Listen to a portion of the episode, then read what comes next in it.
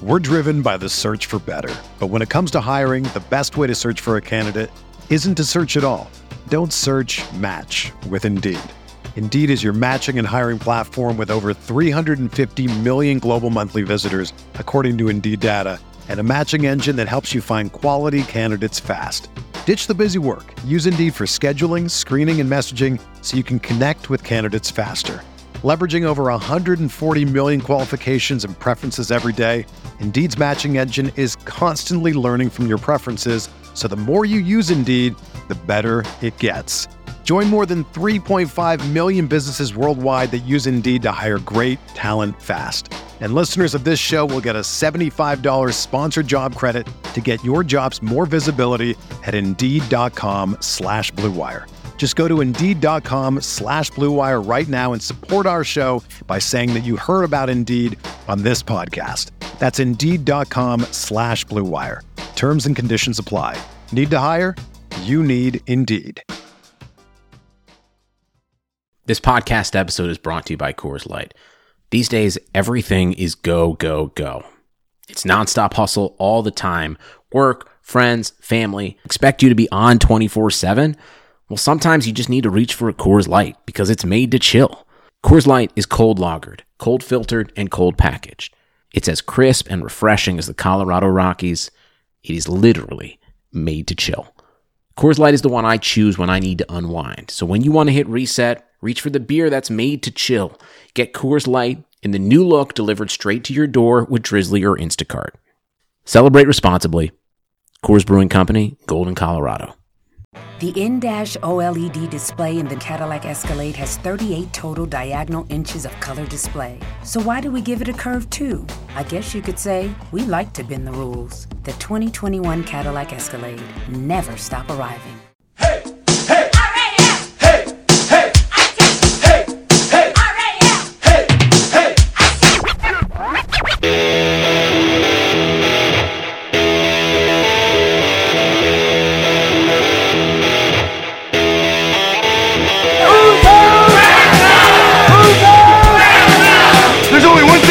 thing you can say. So the LA Rams will be the number two seed. They finished 13 and 3, a 13 win season for the third time in franchise history. I've been dreaming this my whole life. And so have you. Yeah. It's time to put in the work. Every man go dominate. Offense, defense, special teams. Let's go. What are we talking about? Greg Zuerlein sends the Rams to the Super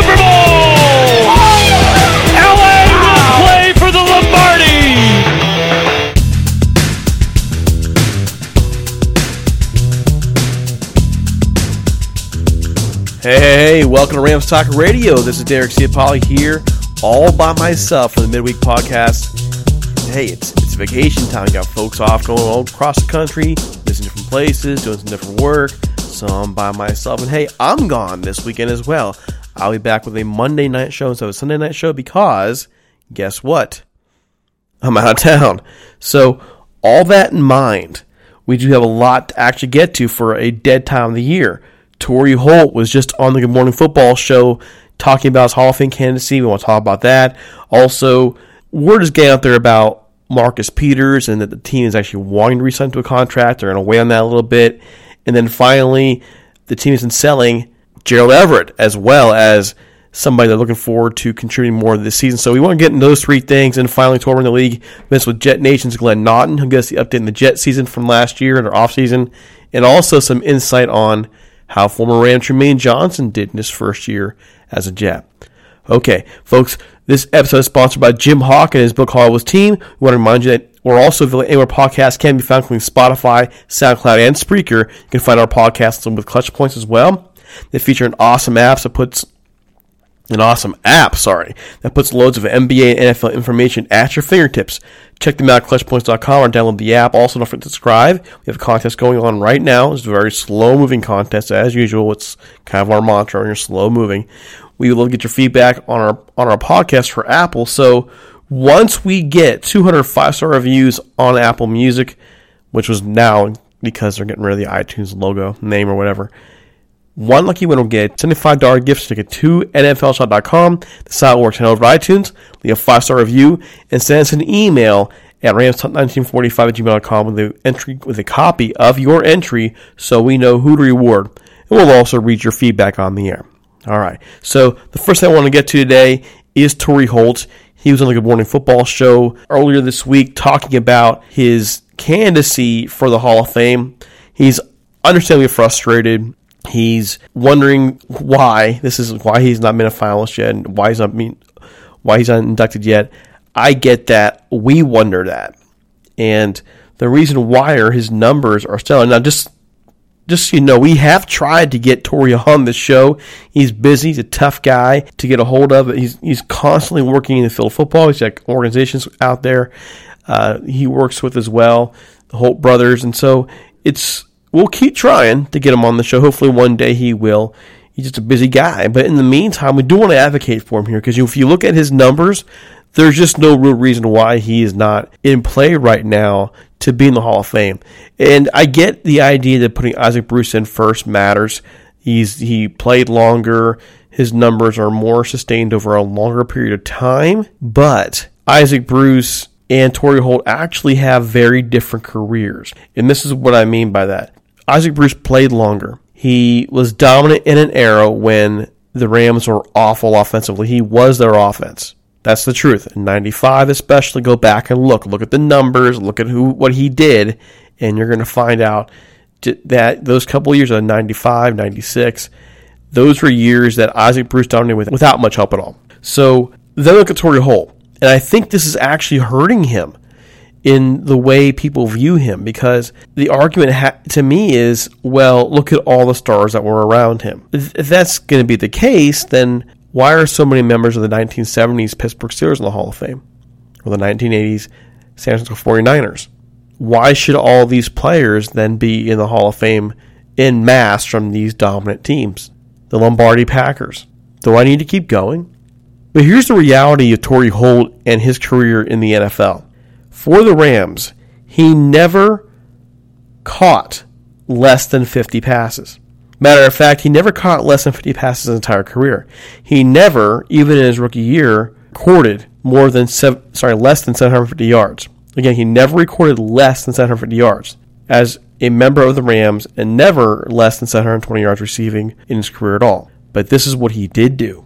From 2000 to 2007, Torry Holt never, never caught. Torry Holt never recorded less than 1,150 yards.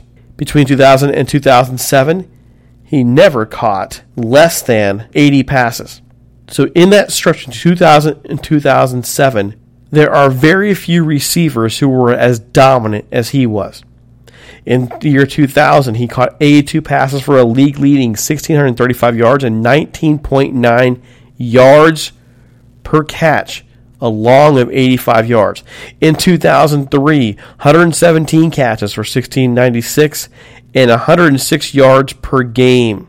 That, that was what he did.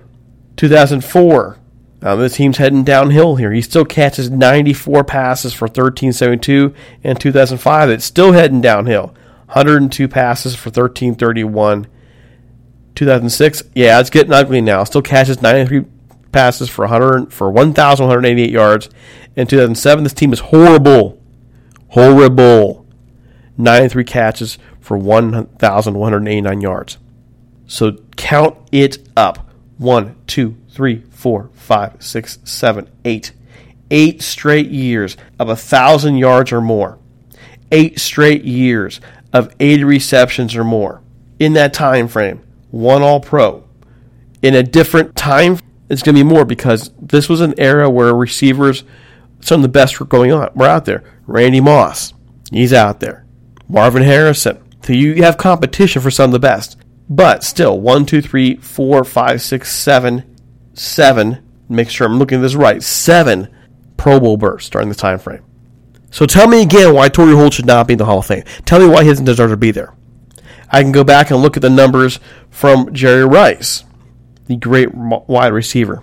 Okay, so so very few receivers have ever done what he did. The closest, in my view, Jerry Rice, and we all know what Jerry Rice was. Jerry Rice's numbers from 1986 to 1996 are the best you're going to find in history. And he kept piling on more in his career. He was dominant, absolutely dominant. Randy Moss during his time frame, during his career. Randy Moss, dominant when he was in the right situation. But he even didn't string together years in a row like Torry Holt did. He had a nice run from 1998 to 2003, then had an off year, had another off year, had another off year, goes to the Patriots and revitalizes his career. Another person I can look at, Terrell Owens. His career, one, two, three, four, five straight years uh, at one point of 1,100 yards or more. Not even Terrell Owens was as dominant during a seven year stretch, eight year stretch, like Torry Holt was. So why isn't Torry Holt in the Hall of Fame? Well, he, a lot of evidence around him. Well, he wasn't as loud. I'll, I'll go out there and say he wasn't as loud. He was not this big rah rah guy. He was a team player. He played the team game. Some folks might argue that he was a benef- the beneficiary of his system, of the Rams system. I would argue, well, if that's the case, then why weren't the Rams able to, to sustain it? Torry Holt's getting ripped off here. And by the way, Isaac Bruce is getting ripped off too. For Isaac Bruce to go to the Hall of Fame committee last year, for his candidacy to be up there for the vote, and they don't even debate his presentation at all. They even talk about it. All they have is is the initial Howard Balzer presentation. That's it. By the way, Howard Balzer did a horrible job. If that's the case, where there's no debate, none whatsoever, then Howard Balzer did a horrible job in presenting that to the committee. But shame on the committee for overlooking Isaac Bruce here. At some point, these guys need to be in. And Torry Holt has a valid point. He deserves to be in there. His numbers show it. He compares well with other Hall of Famers. Yes, he was not the big, tall guy who could do miracle things. What he did do was consistently be excellent, consistently run his routes well, consistently be one of the best players on the field, day in and day out. You could always count on Torry Holt. He was consistently great, and his numbers show it. And the only reason we're probably even having this conversation right now is because Torry Holt got hurt. He probably, if he doesn't get hurt, plays for a couple more years, and his numbers are even more solidified. But if that's the case, then explaining Terrell Davis, who was dominant in his short prime career, Terrell Davis deserves to be in the Hall of Fame. He does. And his career, though, was a bit short, right? So then tell me why Torry Holt isn't even a finalist at this point. That needs to change. Absolutely needs to change. Okay, moving on. Yeah, I'm a little fired up about that. Honestly, I'm really fired up about that.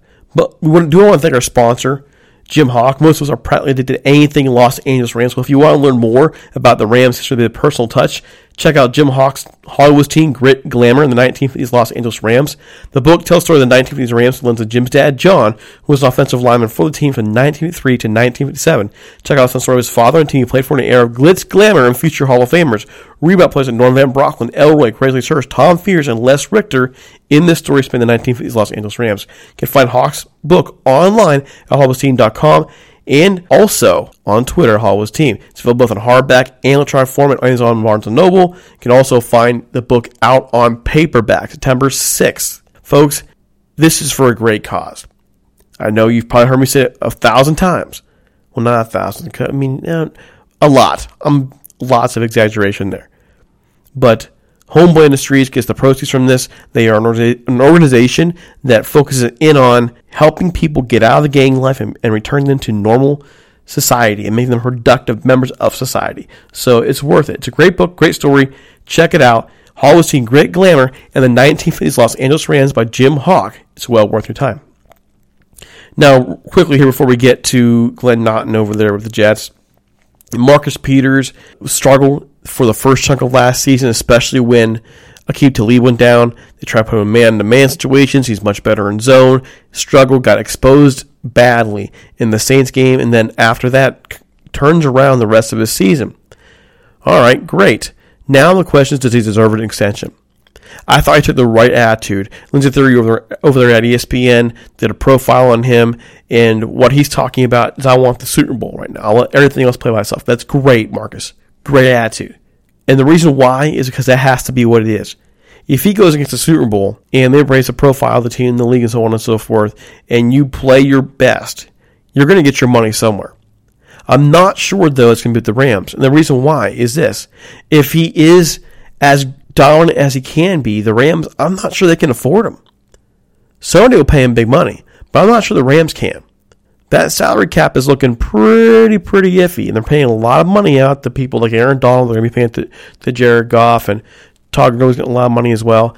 It, that's a concern if I'm the Rams in terms of if, I, I'm going to pay somebody Marcus Peters. However, behind Marcus Peters, let's just say Keith is done after this year. What else do you have? Troy Hill, Nickell Robey-Coleman. So, unless the Rams focus on cornerback next draft, I don't know what the Rams are going to do. They can re sign Peters, and he really needs a, a standout corner, a press corner opposite him in order to not be the focus guy. That's how he, he can he can play more zone on the opposite side that way. So we'll see. I have a hard time believing the Rams can pay him, but the Rams never cease to surprise me. Let's see what happens. Finally, Gerald Everett getting some play time on Rams social media. They're really focusing on Gerald Everett and his development. This the last couple weeks, we've been seeing a lot about him, and I wanted to just go out and say I hope this happens. I hope that Gerald Everett becomes the guy that everybody has been believing he could be. I am a big believer in Gerald Everett. I love his tape from college. I'm a big believer in his potential. I just don't know if the Rams can make magic happen with him, considering his performance in the first two years. But if anybody can, Sean McVay, right? Because Sean McVay was a tight ends guy until he got here. And that's what's blown me away. The Rams have failed to develop a tight end under Sean McVay. How? How can that be? I don't understand that at all. The reason I don't understand it because look at what the what he did with the Redskins. That was his reputation. That said, Gerald Everett can make magic happen. We've seen it here and there. I'd like to see him become a focal point of the offense and be able to provide another weapon for Jared Goff. All right, so Hey, we're looking for sponsors. Reach out to us at ramstalk1945 at gmail.com or leave us a voicemail at 657 666 5453. We have a media kit ready to get out to you. And oh, by the way, we also have a podcast of the Angels now, Talking Halos. Check it out. It's on Twitter. We're on Facebook, so on and so forth. We're still working on the Dodger podcast. I keep saying that, hoping that we can get that sorted out soon. All right. Now, here's a treat for you a sweet conversation with Glenn Naughton from Jet Nation for our tour around the league. Check it out. All right, folks, I'm here with Glenn Naughton from Jets Nation, and it's a little bit across the pond talking this morning. Of all times, I, I rarely, if ever, talk to you in the morning. You might be able to hear it. I have the coffee going in the background. You can hear the drip, drip, drip. I know I could when I was doing testing earlier. It is a Sunday morning for me interview, but it's a Sunday afternoon interview with Glenn. Glenn, welcome to the show, and thanks for coming on and talk with us about the Jets today. Hey, no problem, man. Thanks for having me on. Always happy to uh, sit down and talk with uh, Jets fans or just you know fans around the league who want to just talk a little bit of shop. Now, I'm guessing you retired over there, right? Is that what happened? Yeah, yeah. I uh, did my service with uh, with the Air Force. Finished up a couple years ago. Uh, I'd lived out here for six or seven years at different bases while I was stationed here. Got married out here, had kids out here. So finished up my career in Jersey, and then when wrapped things up, we said let's go back to England. Wow. So you are an across the pond Jets Jets guy. I'm guessing one day when they eventually play in London, you're you're there. Well, they, they played here a few years ago, and I flew out because I was actually, as, as luck would have it, while they were in London, that's when I was living in Jersey. But uh, you know, my my wife still, my wife's parents are out here, and you know she has family, so we were coming out once a year anyway. So I said, hey, the Jets are scheduled to play the Dolphins. Why don't we make that you know the time we take our trip out? So yeah, that worked out well. Especially the fact that it was a road game. You, you hate to lose a home game, but uh, a road game in London's a good time. I have to ask you this because my wife's a little weird. Like, I, I, you know, men tend to do this. General, I'm generalizing here, but if we tend, like you just said, to plan our trips around sporting events, like wait, are the Angels playing at that time? Are the Rams playing at that time? Are the are the Jets playing at that time? That's what you do, right? Uh, th- there are times, yeah. I try to keep my schedule clear. Um, I actually ho- almost had a, a, a bit of a, a, screw up a couple weeks ago. I thought I'd surprise my wife with a with a, a night out in London, no notice. Let's just go out, see a show or whatever. I went online, bought the tickets, surprised her with them, and then it dawned on me I thought, did I just buy tickets for the night of the first round of the draft? Oh, and uh, no. I, I doubled back and looked, and look, it was the night before, and I thought I could have easily bought the Thursday night tickets just absent-mindedly. So luckily, yeah, I, I did not make that mistake. I'm I'm fortunate in that uh, over the years, having been someone who grew up watching baseball, football, basketball, hockey, uh, my interest in the other sports has waned over the years, um, and it's all just NFL for me now. So that makes it a little easier. It's a little bit different on my end here. It's, it's mostly uh, mostly Rams, and I see a little bit of baseball back in just because I'm bored. I can get used to podcasting so much over the course of the year. I start getting a little Mhm. bored when things slow down. That dead Mhm. time between May and July. It's brutal. Oh my gosh, you're sitting there like, oh my gosh, why football? There's no football, and the, and the AAF cancels. So there's no football to watch over here. I know. what are you gonna do? Okay, so I got a few questions for you about Sure. the Jets, and really just starting simply here, reevaluate the 2018 Jets for us. What went wrong and what went right for that team?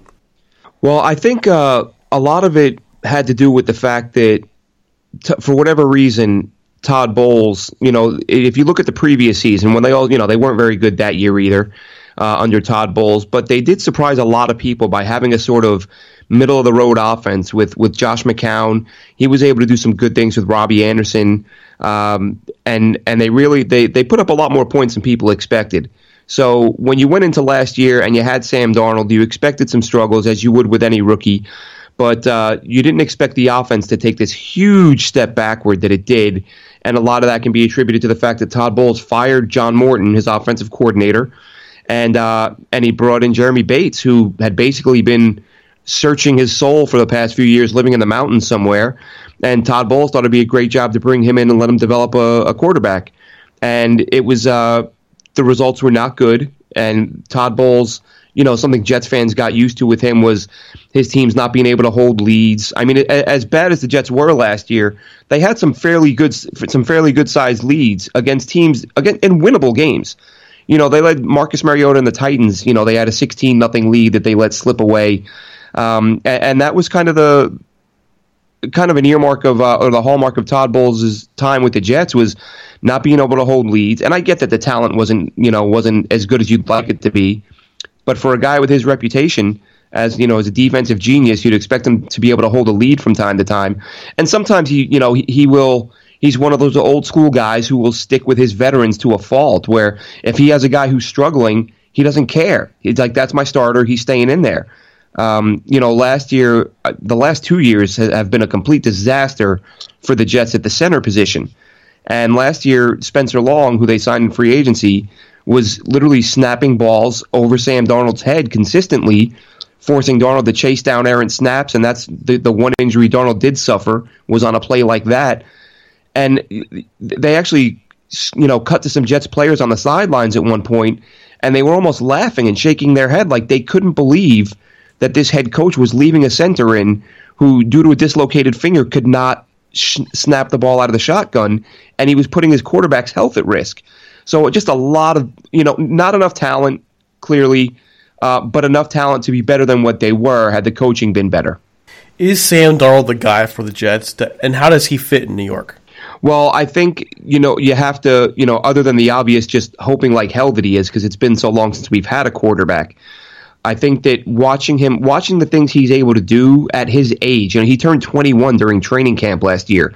You know, Baker Mayfield, those comparisons get made, and rightfully so, as two guys are taken in the top three. But uh, Baker Mayfield, three years older than Sam Darnold. And th- to see the way Sam Darnold progressed throughout the season, you know, the, the last five, six games, he was a completely different guy than he was in the first six games. Um, he had the few games, of course, in between where he was injured because of the, the errant snaps. But I, I absolutely think he is. You know, I had a chance, I was lucky enough to get out to camp last year, saw just about every practice, and you would see him do things that the Jets just haven't, you know, we, we've had guys that you kind of you, you you tie your hopes to because you just need a quarterback and you don't want to believe you still don't have one. But I've seen Jets fans, myself included, kind of rationalize like, okay, maybe maybe Geno Smith's the guy, maybe Mark Sanchez is the guy. But you're just kind of hyping up when they do stuff that any quarterback should be able to do at this level. But the way Sam Darnold was able to make throws on the run, evade pressure, get away from you know the rush, whether it was up the middle, off the edge, Um, and it, the, the way he was able to process what he was seeing and make throw make quick decisions and throws on the run, especially late in the year, you kind of look at him and go, "This kid's 21. It, you know, everything at that at this level for guys this early in their career is a projection. So you're just saying if he continues to go in the direction he's going, he's absolutely the guy. Well, New York's a tough place to play, though. How's he tolerating the New York pressure? Well, that's the thing that w- I think was most surprising about Darnold is that he's uh, again because of his age, he's such a laid back guy that he doesn't. It, nothing seems to get to him. It- you know, he almost he, he's almost. Um, I, I I don't even know how to describe it because we've not had a guy who's who's looked this good this early. And you know, despite you know the the it was they had a poor season, of course, but his demeanor is so professional and so you know restrained. You know that was one thing for me personally. I looked at the draft last year. I was convinced Darnold was going number one. Um, I knew the Browns had some interest in Mayfield, but I re- just because of all you heard is it's Darnold, it's Darnold, it's Darnold. So in my mind, the Jets traded up and it was going to be Mayfield, and that worried me. I'm like, do you want to turn this guy loose in New York City? I don't know if that's the best idea in the world. Um, so then when you land Darnold instead, it was kind of like uh, just a blessing and that his you know he's probably going to be back in California during the offseason doing his workouts but there's no questions about his his what he's doing off the field. There's no concerns about work ethic. There's no concern about focus. So so far he's been great. The you know the media loves him. Of course the fans love him. Um, but of course it's early on. You know they love Mark Sanchez early. Let you know let you know let's see where his career goes. But at this point there's really no there's been there have been no cracks. There have been no reason to wonder if he's a good fit for New York. Now, speaking of fits for New York, why hire Adam Gase, especially with the issues he had in Miami? And he had a lot of them. He did, and that and that was a hire that Jets fans. It was probably during the searching the the the coaching search. It was probably the least popular option. A lot of folks were dead were dead set against it. I wasn't in favor of it, and I think a lot of it is the fact that they wanted a guy who has shown he can do good work with young quarterbacks. You know, all this revolves revolves around Darnold at this point. And Gase definitely has a personality or appears to have a personality that's tough to deal with.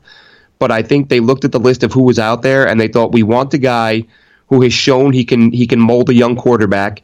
And Gase isn't a guy who's won a whole lot, but it, he falls into that category of sort of let's see what he's done with what he's had to work with and you're talking about a guy who's found a way to win football games with Tim Tebow and Brock Osweiler at quarterback, and actually had a winning record with the Dolphins when uh, when Ryan Tannehill was healthy. I think it was that, and I think he was kind of working his way toward the top of the list because of that background.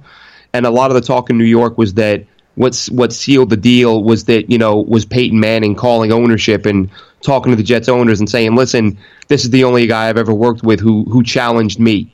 You know, who made me question what I was doing, or you know, he kind of an endorsement that strong from a guy like Peyton Manning when your chief concern is developing your young quarterback. I think that's what gave him the edge. Will it be the right call? Who knows? You know, there's already rumblings that Gase is unhappy in the building. Um, whether or not that's true or not remains to be seen. But he definitely does have a personality. They, they, it, it, when they hired him, I, again, I'm not, I wasn't doing backflips. I looked at some of his interactions with the media and he seemed like maybe a little bit of a hothead, maybe a guy who doesn't deal with criticism very well, and he's going to get that in New York. So you hope that doesn't become an issue. Well, that's what he was hammered for. Miami was, you know, criticism. How's he Yeah. handle? How's he handle people? And mm-hmm. I guess right off the top of my head, just kind of going off the cuff here, what the heck would he have a reason to be upset with now? It's just, you just got through the draft. Was he? Why be upset with anything right now? Well, again, that's the, it, it's all rumors at this point, but there there was some speculation. I spoke with Manish Mehta from the New York Daily News the other day. He said it's nothing more than sort of the normal stuff you get with a GM and a head coach, but um, there were some rumblings that he he wasn't in favor of bringing in Le'Veon Bell because he wanted. Uh, I guess he didn't want to invest that type of money in a running back. I don't know if it had to do with Le'Veon Bell sitting out, but Mike Maccagnan basically overruled him and said, you know, this is arguably the best running back in the NFL. We're bringing him in.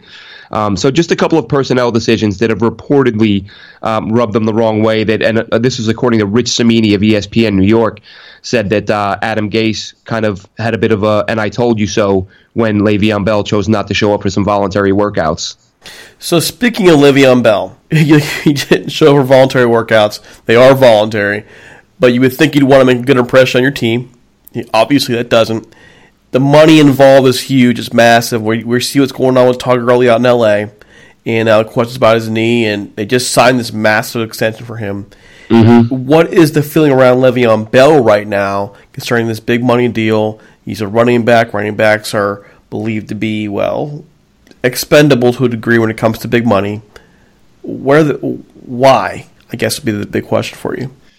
I think the big, I think the thing with Le'Veon Bell is that generally speaking, fan, I think most fans are united in that you don't spend that kind of money on running backs.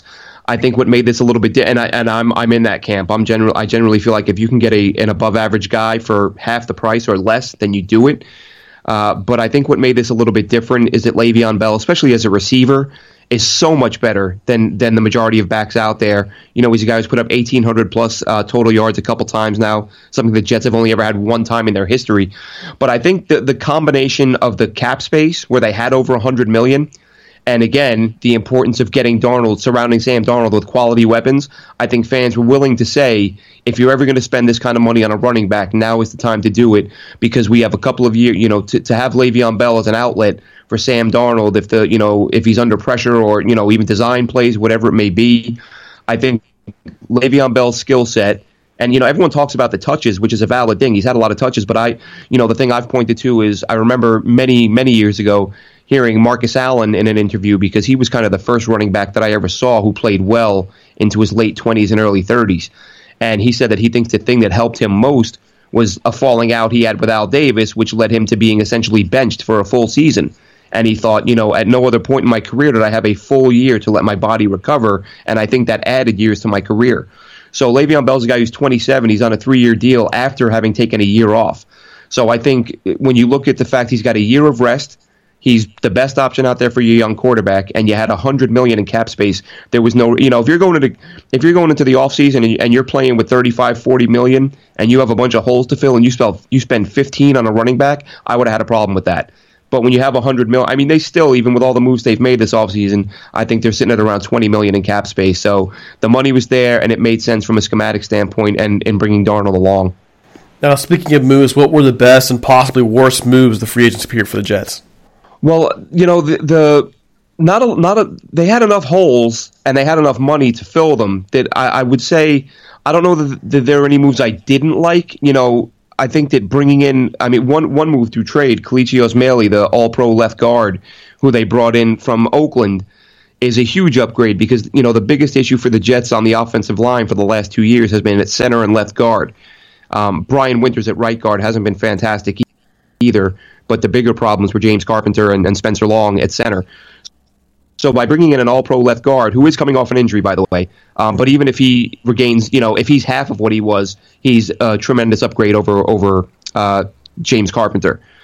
Uh, you have to love that. C.J. Mosley in the middle, that one really surprised me, only because you spent a bunch of money on Avery Williamson last season, and Avery Williamson had a really good year. He's a good player, but I didn't think inside linebacker would be a spot where they pay a guy basically franchise quarterback money. Um, so a lot of fans were uncomfortable with that because that much money for an inside linebacker when you took Darron Lee in the first round a couple years ago, uh, that that's something some fans are still complaining about, you know, in, in terms of resource allocation. But I think that when you can get a four-time Pro Bowler uh, in the middle of your defense, that that could end up paying you know big time dividends. And Jameson Crowder, the slot receiver they brought in, again, um, fans, Jets fans, and rightfully so. If, if you look at our history the past 10, 15 years, so many of so much of our draft capital, especially the premium picks, the first rounders, so much, uh, so often it's dedicated to defense. So fans, because they went Quinnen Williams, Jachai Polite again at the top of this draft, people are complaining that you know they're only focusing on defense, but they're kind of forgetting free agency where they added the All Pro left guard, they add Crowder, who some people called the best slot guy in this free agent class, um, and you know you retain Quincy Enunwa. So th- there are definitely some acquisitions that should go a long way to to helping this team in the short and long term. Um, in terms of free agent additions that people didn't like, I don't know there were any that were all that unpopular, but the the, th- the move I saw get the most criticism was the the money that they gave to Mosley to play inside linebacker. Uh, Mosley getting the money kind of he got. I mean, at this point, though, when your team has been as bad as it was, and as a Rams guy, we went through a lot of those years. Mm-hmm. Sometimes you got to pay people a little more than you necessarily would want to pay them just to get them to come. But looking at that defense overall, it looks better. It looks a lot better. How did the draft pan out to help supplement the moves they made in free agency? Well, that's the thing is that you know I actually said several weeks before the draft, and actually you know I don't I'm one of these guys I you know you do mock drafts for fun, but I try not to go overboard and do 15 of them because at that point you've mocked every single guy in the first round to your team. Um, so I only did two mocks, and the last one I did I had the the first three picks right. Um, because I felt like that was something the Jets would target and what it would do for that front seven. Uh, you know, we, we talk about Leonard Williams a lot. He gets a lot of heat in New York because uh, you know, first of all, being picked sixth overall, and all the talk about him being the best player in that first round class. Uh, but as I've said to people, of course, you guys got Gurley that year. But outside of outside of Brandon Scherff, Leonard Williams, and Todd Gurley, there wasn't a lot in that first round. That that first round ended up being a whole lot of busts. So if you were to say Leonard Williams would be the best player in that first round, you wouldn't be that far off. I mean, at the same time, it wouldn't be saying much. But it kind of it goes to show that it wasn't necessarily a bad pick. But Leo on that front seven, he's a guy who you know he gets he gets a ton. We see him get a ton of pressures. You know, he's sort of top five, I think, in pressures since entering the league uh, uh, from the interior defensive line. But he he doesn't get home a lot, so that gets that makes a lot of fans you know more critical of him, I think, than they should be there's there's also a lot of talk about how frequently he gets double teamed, which is overblown. Um, when you when you go when you watch, if to hear people talk about him, you would think he's getting double teamed 30, 40 percent of the time. It's probably twenty percent or less. But by by bringing in Quinnen Williams, and I've I've heard quite a few people say this about him, just because he doesn't play off the edge doesn't mean he's not a pass rusher. And the way he's able to split double teams and beat guys and get pressure up the middle, he is essentially an interior pass rusher um, you know, people. I actually watched uh, Brett Kollmann do a breakdown of him earlier, and he and he, and this was you know this is his opinion. He said we every year we hear a defensive tackle get compared to Aaron Donald. He said, but for my money, this is the first guy who you can legitimately compare to Aaron Donald, and he showed some of their similar moves in beating double teams, getting up the middle. But by bringing him in, even if he's you know even if he's a guy who can get you ten sacks, and then you bring in Jachai Polite off the edge, which has been a need for the Jets since they traded John Abraham ten years ago. I think Polite is a guy, you know, despite the terrible pre-draft process, his film just jumps out. And, uh, you know, the guy, his motor is relentless. You see him making tackles 15, 20 yards downfield. You don't get that from a guy who lacks effort. When, when you have a D lineman, outside linebacker, chasing guys down 20 yards downfield, that that's not a guy who lacks effort. So if he's the same guy he was in college, from that standpoint, the way he can bend and get around the edge, it, it makes, you know, the biggest questions for the Jets defense right now is at corner. They're set at safety. They're set at inside linebacker. Jordan Jenkins is a good player, not great player, but he had seven sacks last year. But you know, the overall impact of drafting these two guys should make life a lot easier on guys like Jordan Jenkins and Leonard Williams to get to the quarterback. And then, of course, Henry Anderson, who they got for a seventh round pick last year, and he had seven sacks as an interior lineman. So there are some guys who produced with without an edge rusher, and now you've added an edge rusher and upgraded your defensive interior. Where does Trumaine Johnson fit in on this defense right now? Well, I mean, he's he's going to be given that number one job again, b- based solely on his salary. I mean, even even though his play didn't justify it last year, um, he's still making a ton of money, way too much money to cut. He's he's here for at least two more years. I think the hope, I mean, obviously the hope is that they can get him somewhere near the level he was playing with the Rams when he had Gregg Williams as his coordinator there. So you reunite those two, and he's really the only proven guy on the on the cornerback depth chart. So Trumaine Johnson is the de facto number one. But if he doesn't improve the way he played last year, there were rumors after this season that the Jets were already having buyer's remorse because he was getting beaten too consistently. Um, he did have some issues. I think he had a concussion. He had a couple nagging injuries where you kind of, I think it's it's more wishful thinking than anything where you say, okay, well, it, it was the injuries. It was the injuries. But he's not a young guy. But again, I, the the he he kind of becomes the the most important guy on this defense in terms of if he can play at a, you know an above average level. That secondary with with uh, Jamal Adams and you know Marcus May, if he can stay healthy, that secondary becomes pretty damn good. thing with Trumaine, you're, you're seeing stuff we already knew. And if we already knew that, why in the world did the Jets not know that? Trumaine's a number 2 He's a number two corner. He's never going to be a full. He had one great season as a number one, but that number one was based off of, of very little in terms of him actually being. The, he just played above his head for one year, is what he did. Right. He's always been solid, never been great, always struggled with injuries. I mean, you're you're you're preaching the, you're you're preaching something I've heard. Well, I've seen for six Right. years now. So I just wondering what the Jets were thinking with that that signing, but that's why the Rams let him go. And I, well, I think I think I mean what they were thinking there again. Sort of Trumaine Johnson benefits from the, the Jets had a, a desperate need there. Darrelle Revis went downhill in a hurry. Uh, they didn't really have an answer at corner, and and this is the the, the, the part that was frustrating for Jets fans, um, and kind of again happened consistently with Todd Bowles. Trumaine Johnson is, uh, you know, a lot of what you read, whether it was the scouting reports, whether it was, uh, you know, analysts, whether it was pro football focus, everyone talked about how probably, you know, he, he wasn't a perfect corner, but the strongest part of his game was in press coverage, you know, press man.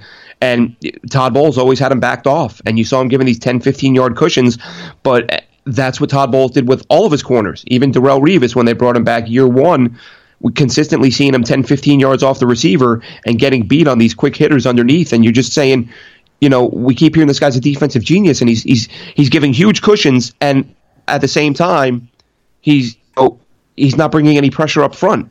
So these court and if and even if you do bring pressure, there's enough cushion for the quarterback to make a quick read and a hit underneath, and that's what we saw last year with Trumaine Johnson an awful lot. He played a little better late in the year, but again, you know, folks are skeptical.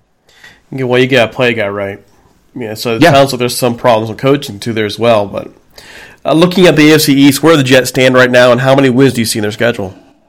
Well, I, again, a lot of it comes down to you know if we, if we say Sam Darnold continues to play the way he has or continues to develop the way he has, and if Quinnen Williams has you know, I I don't expect him to come in and, and light the league on fire year one, but if if him and Jachai Polite contribute to this defense improving, I could see this being a nine win team. I mean, just as I said last year, they had they had two or three games that they blew in the final five minutes. I mean, this is a team that was getting leads and and and getting out in front of people, and they just weren't able to hold a lead. So to go from the the way they've played the last couple years to a guy like Gregg Williams, who I think I think fans are a little too high on. Um, I think he's probably a good defensive coordinator, but Jets fans, we've spent the last four or five years watching our defensive coordinator and, and head coach um, just so almost sleepwalking through the process. And uh, you know, I'm not I'm not someone who believes that a coach has to yell and scream to be successful because that doesn't equal success. But it's just it's that much more frustrating when you're getting your when you're getting your teeth kicked in every Sunday and all you see is guys standing around with their arms folded. And I think fans are desperate for someone to come in here and light a fire under these guys. And Gregg Williams is someone who would definitely do that. So if, if Gregg Williams if he gets this defense playing at at their full potential, again with this Jamal Adams, I mean, what Jamal Adams brings is the safety position. Um, you know, he, he gets used off the edge as a rusher. He gets used in the slot. He gets used deep. He's in the box every now and then. You see him in the boundary. You, you can put him. There's not anything he can't do on defense, and that's why he, you know, uh, an alternate to the pro, to alternate all pro second team uh, this year. And I would expect more of that type of stuff in the future. So if Gregg Williams moves his pieces around and, and uses these guys to their full potential, and Sam Darnold continues to, to develop, um, I see this team being because the schedule isn't brutal. It's actually got the the fewest miles in I think in team history.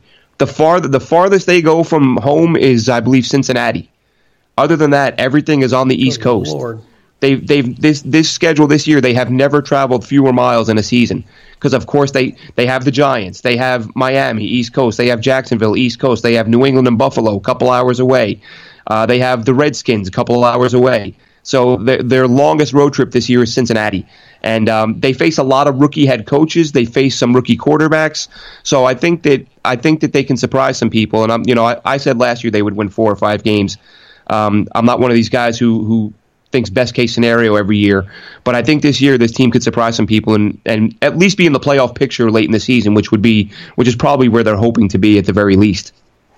Uh, that you know, I had a, that was my last question, but now hearing you say that, I wanted to ask one more, if that's okay. Absolutely. I think one thing that would that on the outside looking in, being a football fan from across the country, is wondering how in the world, over the course of years now, where the Giants have basically falling on you know on really hard times, how the Jets have failed to capitalize on this. You know, the, the Giants have always been a big team in town. The Jets are always trying to catch up. Mm-hmm. Now the Jets have a have had a, a young core for a while now. Why have the Jets failed to capitalize on the opportunity to, to become that team in New York?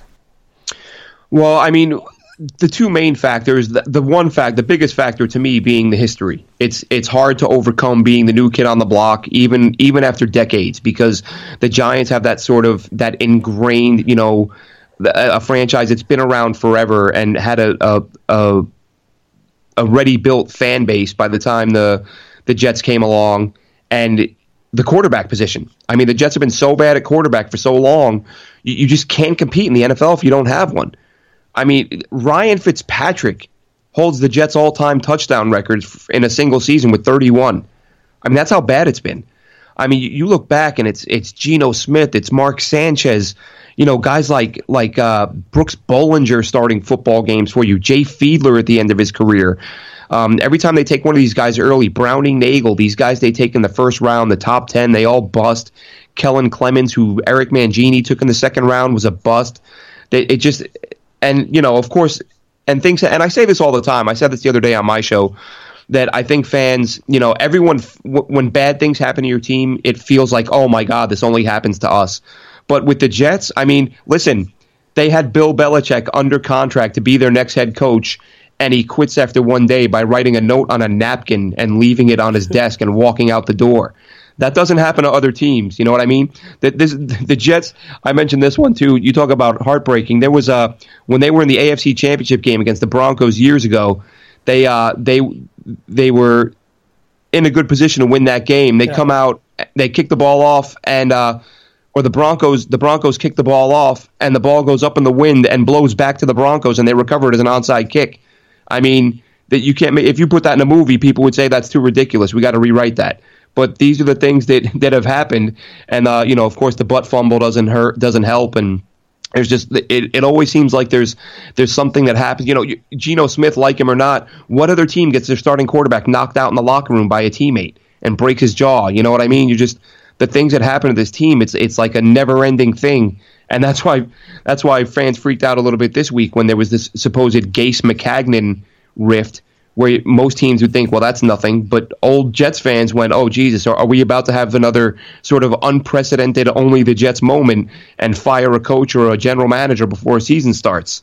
Um, looks like those have settled down, but I mean that would be. I think the it, it's almost like saying how you know when the Yankees were bad in the '80s and '90s, you know the early '90s. How did the Mets not take it? You know the Mets may have been more popular for a minute, but when you, when you're the franchise that's been around for so long, it, it's tough to overcome that team's history and uh, and take a city away. But you know the, the Jets do all right. Their attendance is good. Of course, last year it was padded by opposing fans showing up. You know, there's there, there's there's no sugarcoating that the last couple years. But uh, the Jets, you know, I I, th- I think, and Chris Johnson said it last year when they drafted Sam Darnold that hopefully this was a turning point for the franchise. And I think that, you know, if, if Darnold turns out to be the guy, it absolutely is. All right, Glenn, can you let people know where they can find you? Uh, yeah, you can check me out on Twitter um, at AceFan23. That's A C E Fan23, and uh, I'm also on Jet Nation Radio, J E T Nation Radio. Uh, check us out on iTunes. We uh, we do Tuesday nights. Myself and my co-host Alex Varallo uh, just break down the Jets and and you know try to have fun with it. Try not to take ourselves too seriously and, and just have a good time. Glenn, thanks so much for taking the time on a Sunday to join us and, and talk some Jets football. And hopefully, we're talking again this time next year. Happy to do it, man. Thanks a lot for having me. Yeah, take care. Thank you very much. Well, folks, it's nice to see what's going on with Trumaine Johnson. That Jets team to me is a bit of a train wreck, but we'll see what goes on there. Good luck to to Glenn and being the persistent fan. All right, time for us to go, though. Don't forget to follow us on Twitter, Talk Rams, and on Facebook at facebook.com forward slash Rams Talk. You can find me, Derek Ciapala, on Twitter at DC Paula. Don't forget us on iTunes, Stitcher, SoundCloud, all those places. And also, don't forget that iBeatRadio.com plays our show on Wednesdays and Sunday mornings at 10 a.m. Pacific time. So, for the entire Rams Talk crew, it's Derek C. Paul saying peace out. We will see you on Monday, next Monday night.